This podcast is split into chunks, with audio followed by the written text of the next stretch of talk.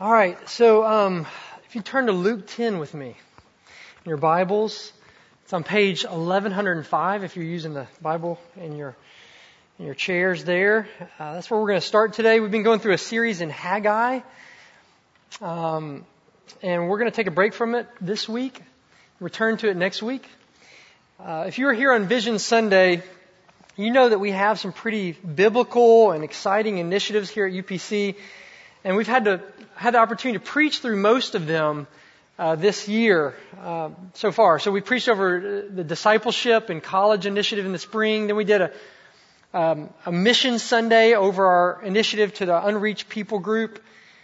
And so if you remember the the um, the cross shaped life, one of the things we're called to is gospel demonstration, and we have a mercy initiative that matches up with that. And I'm going to preach about that today. So that's that's what we're doing today in this very familiar story in Luke 10. So if you read with me the story of the Good Samaritan. So we'll start in, um, in verse 25. And behold, a lawyer stood up to put him, talking about Jesus, to the test, saying, Teacher, what shall I do to inherit eternal life? And he said to him, What is written in the law? How do you read it? And he answered, You shall love the Lord your God with all your heart, with all your soul, with all your strength, and with all your mind, and your neighbor as yourself. And he said to him, You have answered correctly. Do this, and you will live. But he, desiring to justify himself, said to Jesus, And who is my neighbor? Jesus replied, A man was going down from Jerusalem to Jericho, and he fell among robbers, who stripped him and beat him and departed, leaving him half dead. Now, by chance, a priest was going down ro- that road, and when he saw him, he passed by on the other side. So likewise, a Levite, when he came to, to the place and saw him, passed by on the other side. But a Samaritan, as he journeyed, came to where he was, and when he saw him, he had compassion. He went to him, bound up his wounds, pouring oil and wine and he set him on his own animal and brought him to an inn and took care of him. And the next day he took out two denarii and gave him, gave them to, to the innkeeper saying, take care of him and whatever you, more you spend, I will repay you when I come back. Which of these three do you think proved to be a neighbor to the man who fell among the robbers? He said, the one who showed him mercy. And Jesus said to him, You go and do likewise. It's the reading of God's Word. Thanks be to God. Let's pray together once more. Gracious God, our Heavenly Father, we thank you that this is not, not an ordinary lecture or talk, but your Word is powerful. It is compared to a sword that can cut to the heart and hopefully many of us come knowing that we need that this morning.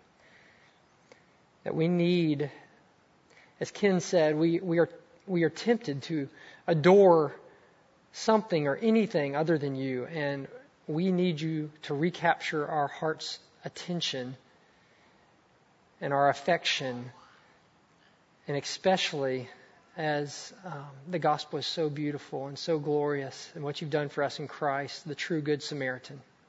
So we pray you would do that this morning and leave us with a heart that desires to show mercy towards our neighbors. In Jesus' name. Amen. One of the greatest things we can do is to help someone know that they are loved and capable of loving. That is a quote by someone famous. Does anybody know who that was? Mr. Rogers. Um, I know that that causes some of us to, um, you know, even his name causes some of us to kind of sigh with nostalgia, and probably others to say, um, "Who?" but um, but there's a new documentary that came out about his life this year. I don't know if some of you might have seen it. Uh, I haven't seen it yet. It's titled "Won't You Be My Neighbor," and I'm quite fascinated by how the media has responded to it. In an age where uh, Rotten Tomatoes gives the most wholesome movies a low scoring rotten green splat. uh, they gave a 99% shiny tomato to this documentary about a man who gave his life to teach people how to love their neighbor, especially children. The Washington Post said, uh, said this about it. In contrast to the sharp shocks and snarky anti-heroes that animate most of today's media landscape, the experience almost feels surreal without ever being boring. Talking about seeing the movie, or the documentary. In fact, the quite valorization of kindness and gentleness feels wildly count, countercultural. Why be like this? The film seem, seems to ask. It's a remarkable, difficult question to answer. Ultimately, the most singular feature of won't you be my neighbor is that it takes for granted the assumption that being good, humane, compassionate, and kind is the goal. Sarcasm and shock aren't valued, love is. And then they end with this. It's surprisingly disorienting. disorienting. love, they say, this kind of love is surprisingly disorienting in today's culture. Mr. Rogers was making a case for public television in an interview one time in the late 90s, and he said his goal was to, to make goodness attractive. It shows that such goodness really is attractive and even disorienting for some who are used to reading the news on social media or TV and seeing anything but heartfelt sacrificial love and kindness for their neighbor. In our passage today, a Jewish man comes to Jesus with a question. And this man, Luke knows, is self-righteous. He feels superior to all his neighbors around him, especially to an unholy and unclean Samaritan, as they thought of that people group. And he leaves Jesus feeling surprisingly disoriented, having to admit that this Samaritan is the example of how to love one's neighbor. That he actually was the one who shows mercy. One commentator said of this passage, even a fictional description of a real act of mercy is by its nature attractive and compelling. Even an unwilling bigot must bow begrudgingly in honor. Talking about the lawyer. So I want to preach today a little bit about what our session feels God has called us to in terms of mercy and how to love our neighbors around us. But as we listen to God speak through this passage, I want to invite you to dream with me for a moment as a church, as a family.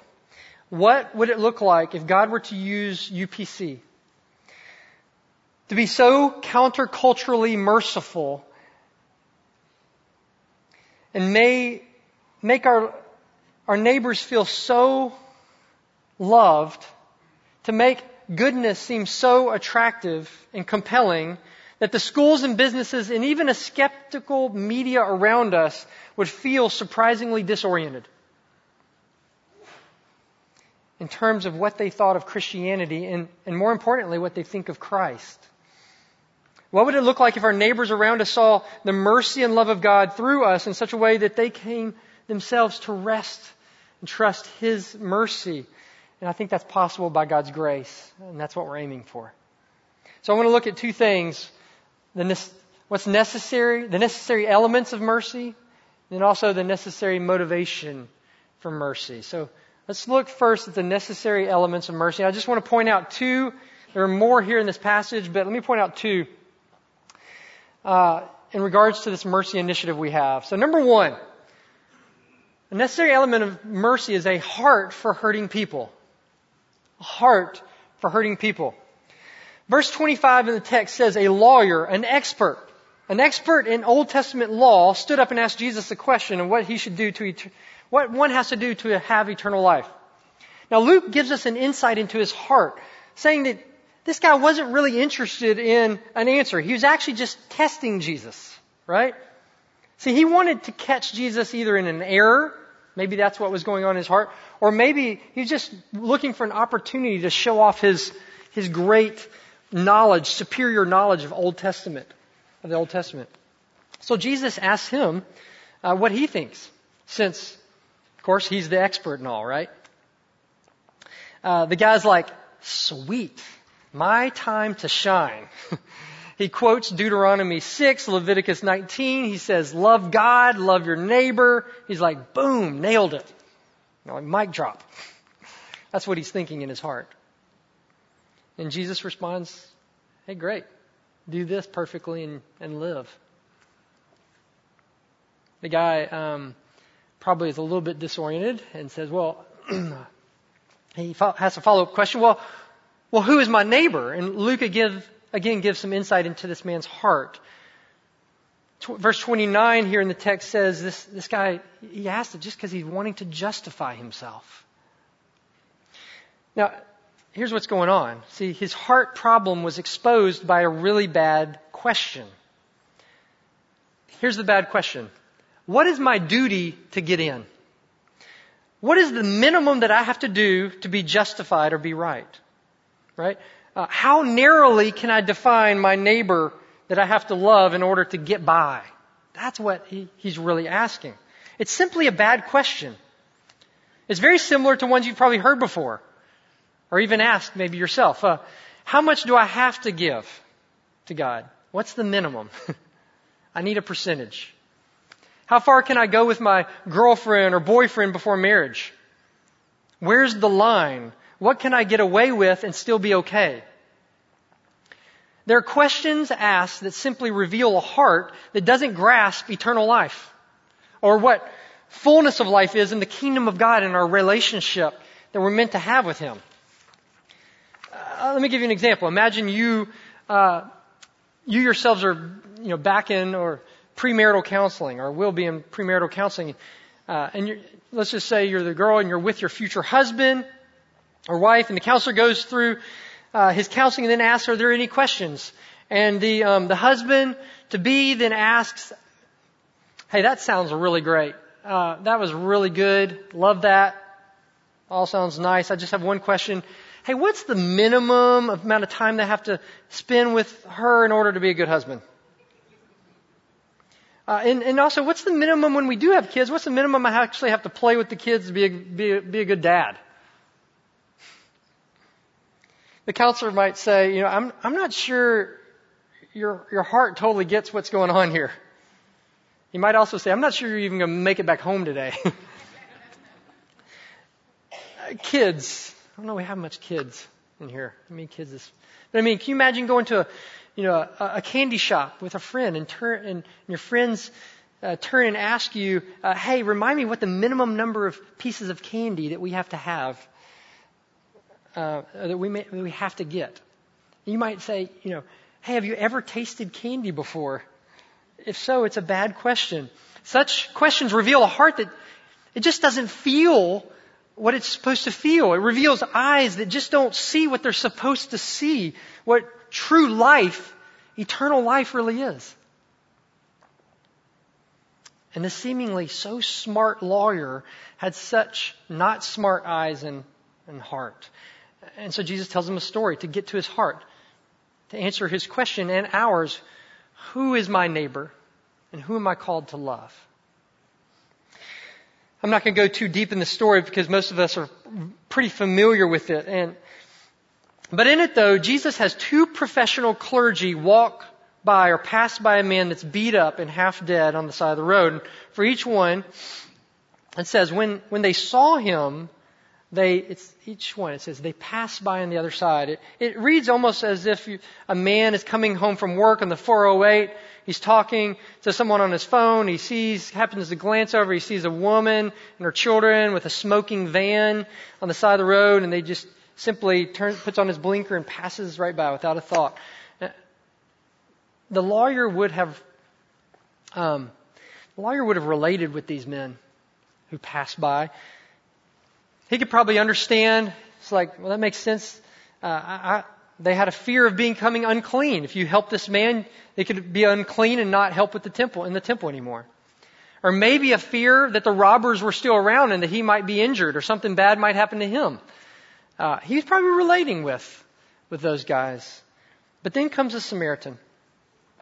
Verse 33 says, When the Samaritan saw the man, It says he felt something. Well, this is different from the other two men. It says he, he had compassion, verse 33. The word compassion at the time was used for, uh, to describe the inward parts of our bodies, like the liver and lungs and heart, and therefore it was used figuratively for the seat of our emotion, our, the heart of our affection, a, a deep feeling of sympathy for someone or something. And even though this man was considered an enemy, the Jew who's half dead, this Samaritan feels compassion and affection in his heart. You know, Martin Luther King Jr., um, the, the day before he was killed, gave his last speech uh, in Memphis, Tennessee, uh, where I'm from, actually. The last paragraph in his speech is, is quoted a lot. You've, you might have heard it about the mountaintop. But the beginning of that speech is not quoted very much. It was an extemporaneous sermon drawing from this passage, the Good Samaritan. In it, uh, King explains that the men who passed by had such a heart uh, when they saw this man. Uh, when they when they saw this man, they asked this question. Martin Luther King says, "If I stop to help, what's going to happen to me?" But King continues. He says, "The heart of this Samaritan." He asked a different question. In his heart, he said, If I do not stop to help this man, what will happen to him? Who is our neighbor?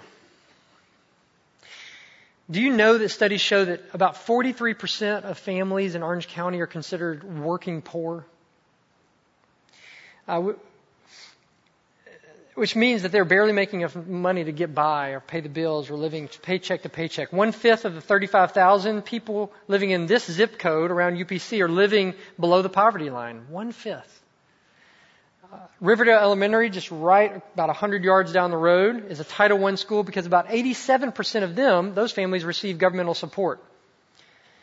40 to 65 children at that school are considered homeless at any given time because they don't have any kind of permanent housing. Of course, with those hardships come all kinds of other difficulties in life. These are our neighbors. And I think it's right for us to slow down and to see them, not pass them by, to feel something love and affection. I think it's right for us to have such a heart that asks, what will happen to them if we do not help? One thing that kept this Jewish lawyer from doing this was his inability to see them and imagine himself in that position. So Jesus forces him to see himself as the half dead, hurting man and asks, What would happen to me if this neighbor doesn't stop? If this man, if this Samaritan, if my enemy doesn't stop? What would happen to me? Who would I want this Samaritan to consider his neighbor as his neighbor? Well, the answer is anyone who's hurting around us. Me.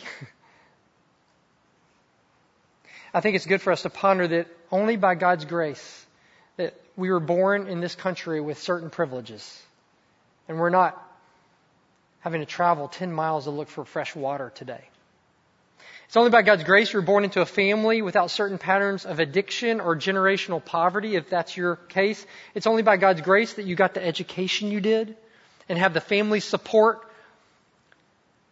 that if disaster struck, you wouldn't be on the streets yourselves. I love to talk about that with my with the deacons. That you know, I just love when we do diaconal training or something. You know, it's just almost nobody in this room will ever be homeless. Almost nobody. And it's not because you may not lose your job or all your savings. It's because you, you were born by God's grace into with family support and friendships that they would never let that happen to you. And that is by God's grace in your life. So it's good to imagine ourselves then working a few low paying jobs while raising two or three children and living in the motel up the road as many are doing? What would happen to me and my children if the church, if UPC doesn't help? Who would I want UPC to consider as their neighbor? The answer would be me. To do this takes a changed heart. It's the first element, necessary element of, of mercy, a, a heart for hurting people. Secondly, second necessary element is a relationship, our relationships with hurting people. I don't know if you do this, um, but I tend to always imagine myself as the hero of a story. You ever do that? Uh, this was especially true when I was young. Uh, I would create these scenarios where, uh, you know, something bad really happens and I show up to save the day. You ever done that? I know you men have. Uh, don't deny it. It looks something like this. A, wa- a, woman's walking down the street. Two men push her down, grab her purse. I happen to be standing ne- right next to her, and then then begins this fight sequence. Right? Uh, dodging punches, amazing roundhouse kicks that even Bruce Lee would be impressed with. And, uh, you know, I, they're all laying on the floor, on the ground. I grab, I, I get her purse back, pick her up, walk her back to her house safely. It ends with me drinking tea and refusing to even consider any kind of payment for my bravery. Um, you ever daydream like that? You're probably thinking like nothing that detailed. um, uh, insight into my head. Uh, but, you know, several years ago I was living in Brazil and something like this actually happened to me. A little bit different ending. Um, I was walking to the grocery store when I heard a glass break, and these two young men were breaking into a car about 30 feet from me. And I was the only one around, so I thought, and one was looking at me, and I was looking at him. They were wondering what I'm going to do, and I'm like, I don't know what's, uh, what to do either. That's about when this, this elderly woman grabs my arm next to me, and she says, "They're they're stealing my car. Do something. Um, pictures of Bruce Lee and T faded away. my heart instinct uh, quickly came out. Um, so I, I, I, um, I grabbed my cell phone and said, "Quick, call someone." Uh, even though I, I, don't know that I really should have taken that risk uh, for her car, they actually just stole her radio. Um, but it's still a little embarrassing. And to be honest, it's still the impulse of my heart when it comes to helping those who are hurting around me, if I were honest. I would sure love to imagine myself doing what the Samaritan man did, as if I were if I were in the same situation. But if I'm honest, considering the potential risks and dangers of getting involved, I could easily see myself reaching into my pocket and grabbing some cash, or at most calling someone to, quickly to come assist. I want you to imagine yourself walking along with the Samaritan man. Just take a moment. Imagine yourself walking along this Jericho road, this very dangerous road, and getting to observe what goes on here. Picture it in your mind as I go through it. Verse 34 says that he went over to him. Picture him searching through his bag to find some oil and wine and then pouring it over the man and beginning to bind him up gently with a cloth. He then picks him up. He, he puts him on his own donkey and starts to walk beside him on the way to a hotel where he can be safe and recover. And we're not sure what business he had to do, but he, he probably canceled whatever he was doing in order to, it seems like, stay the night with him in the inn and take care of him all night. The next day he had to go, obviously, and um, and so he leaves some money with the man so that he could quote take care of him. And the word "take care of" here means to care for or provide for one with diligent concern. This man had a heart for this enemy of his. It was the opposite. It was the direct opposite of looking for the minimum. It was an overflow of lavish mercy. And here's what we can glean mercy is meant to be personal. Helping hurting people involves relationships with hurting people. This is a great reminder for us in a time where parachurch mercy ministries abound that are helping the poor, and it is just simply easier to give money to them as our primary way of helping hurting people. It's just easier to help people without a relationship. Now, please don't hear me minimize um, that giving financially is a huge way to be a blessing to hurting people. Uh, giving money to equip those who are in the trenches working with the homeless or other hurting people is a great way to play a significant part in our calling to the poor. But what I am saying is that giving does not relinquish us from the necessity of having relationships with the poor and hurting people. If you turn to Mark 7 with me, I want to show you um, something. Mark 7, a couple pages back. I want to see, I want to, sh- I want you to see a, a quick story of how, how Jesus saw helping hurting people as being so relate, so relational, so personal. Mark 7, starting in verse 31. Then he returned from the region of Tyre and went through Sidon to the Sea of Galilee in the region of Decapolis, talking about Jesus. And listen, they brought to him a man who was deaf and had a speech impediment, and they begged him to lay his hand on him. Notice first that some people actually cared enough for this deaf man to actually bring him to Jesus. This is probably because they had some kind of relationship with him. They knew Jesus was coming, they had a relationship with this man, and they brought him. They brought him to Jesus.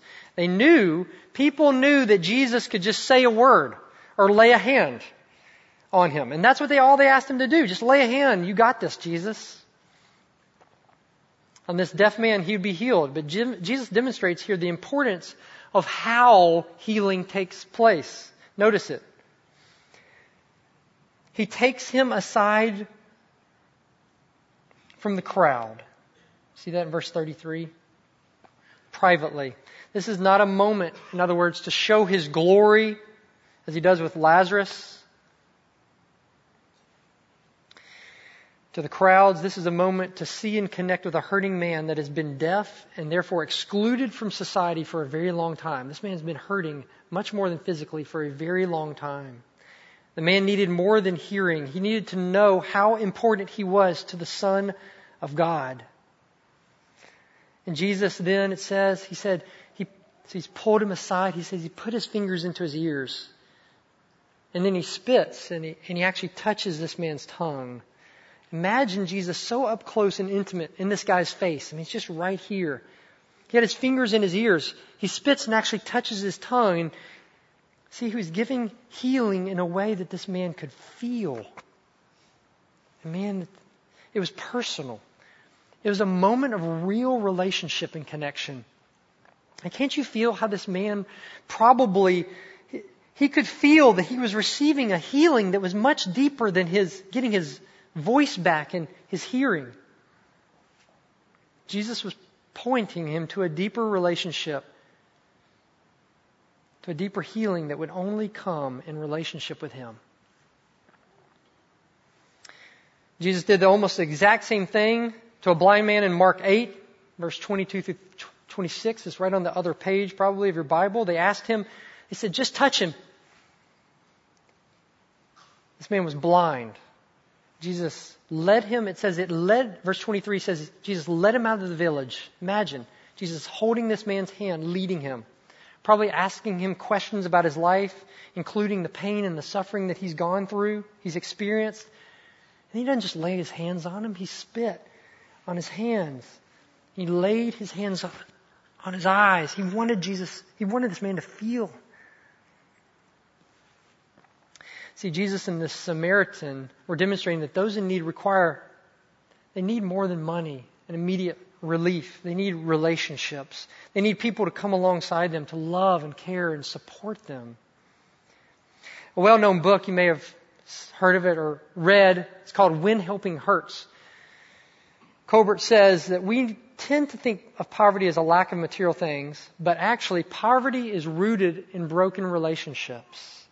If this is true, they say, uh, then highly relational approaches are needed to alleviate poverty. Mobilizing teams of supportive people and their social networks are an essential component of any ministry seeking to overcome this, this poverty. See, UPC has a great reputation. I don't know if you know this of helping the poor. For um, for about 19 years, many of you were involved with this. We we helped every Saturday, except I think about two in 19 years because of uh, hurricanes. We fed the homeless in Downey Park, uh, along with every Thanksgiving and Christmas. We we cooked dinners, and um, and this has left us with a really good reputation for helping the homeless in a lot of ways. We helped to start Samaritan Resource Center, homeless ministry in East Orlando. But a few years ago, we began to assess how this fits in with our call, our primary calling of making disciples. We started asking, well, how many relationships has this led to with the poor? What kind of impact are we actually having in their lives? Are we actually making disciples among them?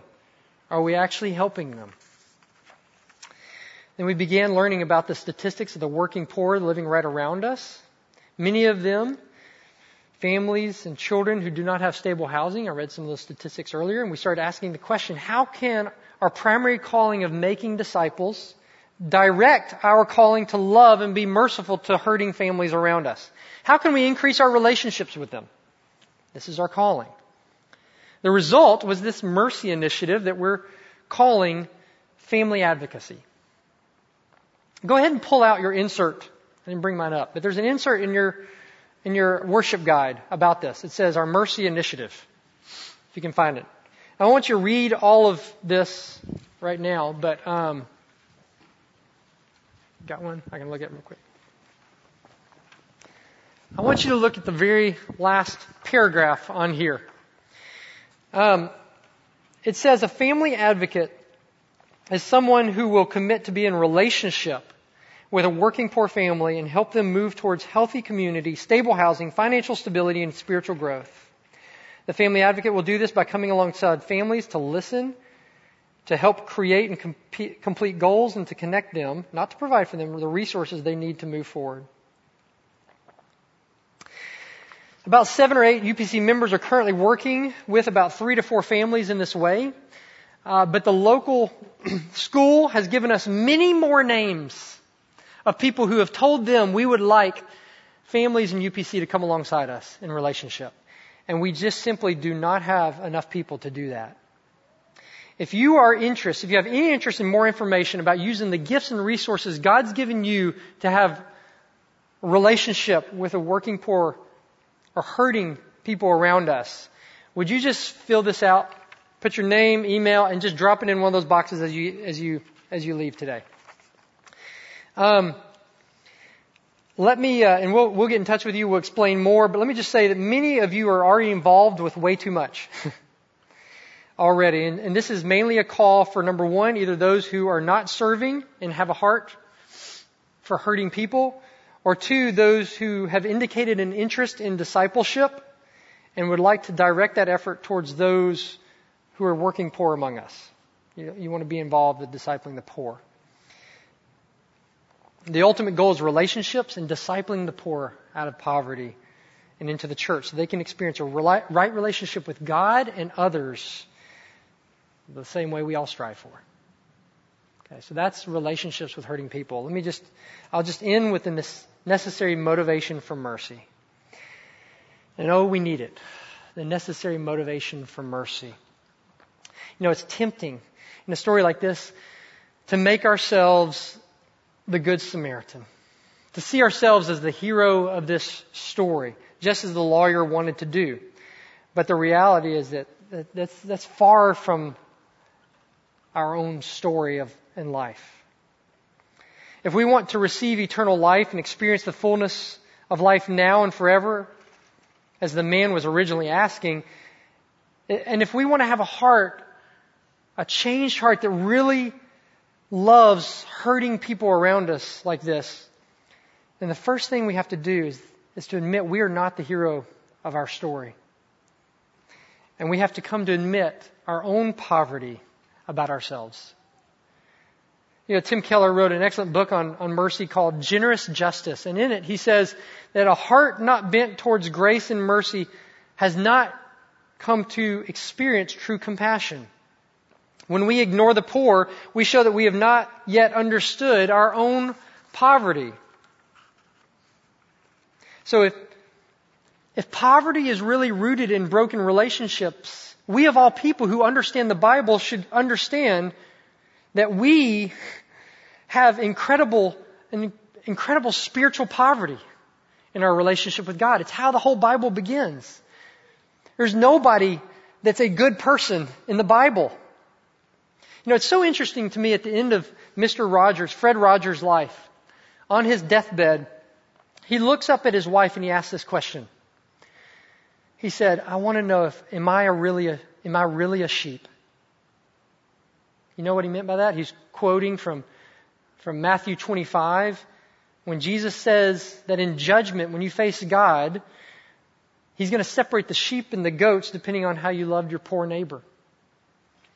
Now, I don't know what completely Mr. Rogers uh, was meaning by this question, but it sure seems to be that in a world that is so prone to think of good people, that, that good people get eternal life, as the, as the lawyer thought.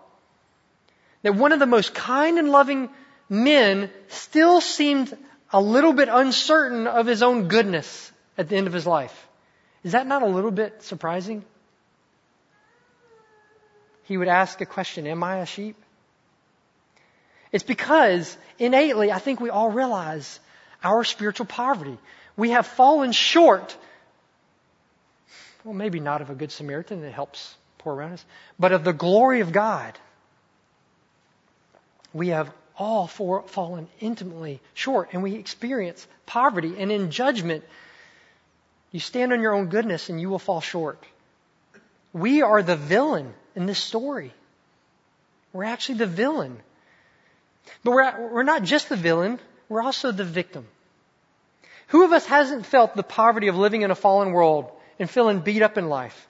Who hasn't experienced the poverty of uh, relationships with our parents that weren't totally what they were meant to be and left us a little bit scarred?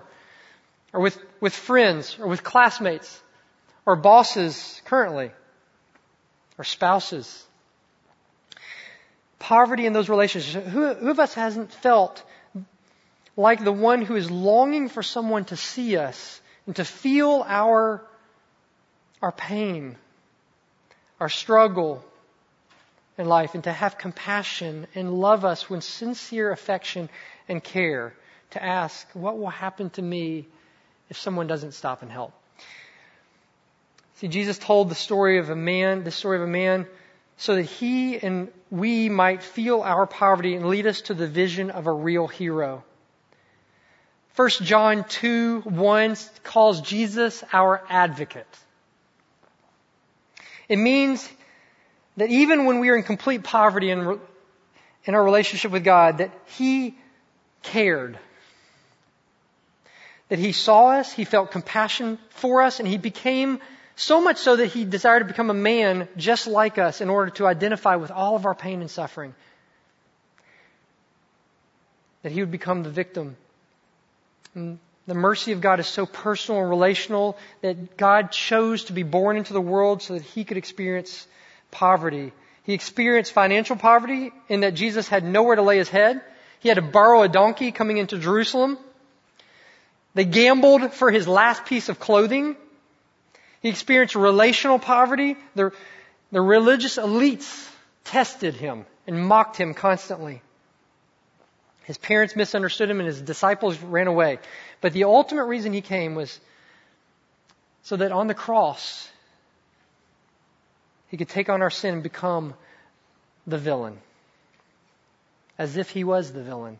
Experience relational poverty we were meant to have forever with God so that when he would rise again from the dead, he would have, that we would with him have eternal life in this relationship with God. That is how to get eternal life.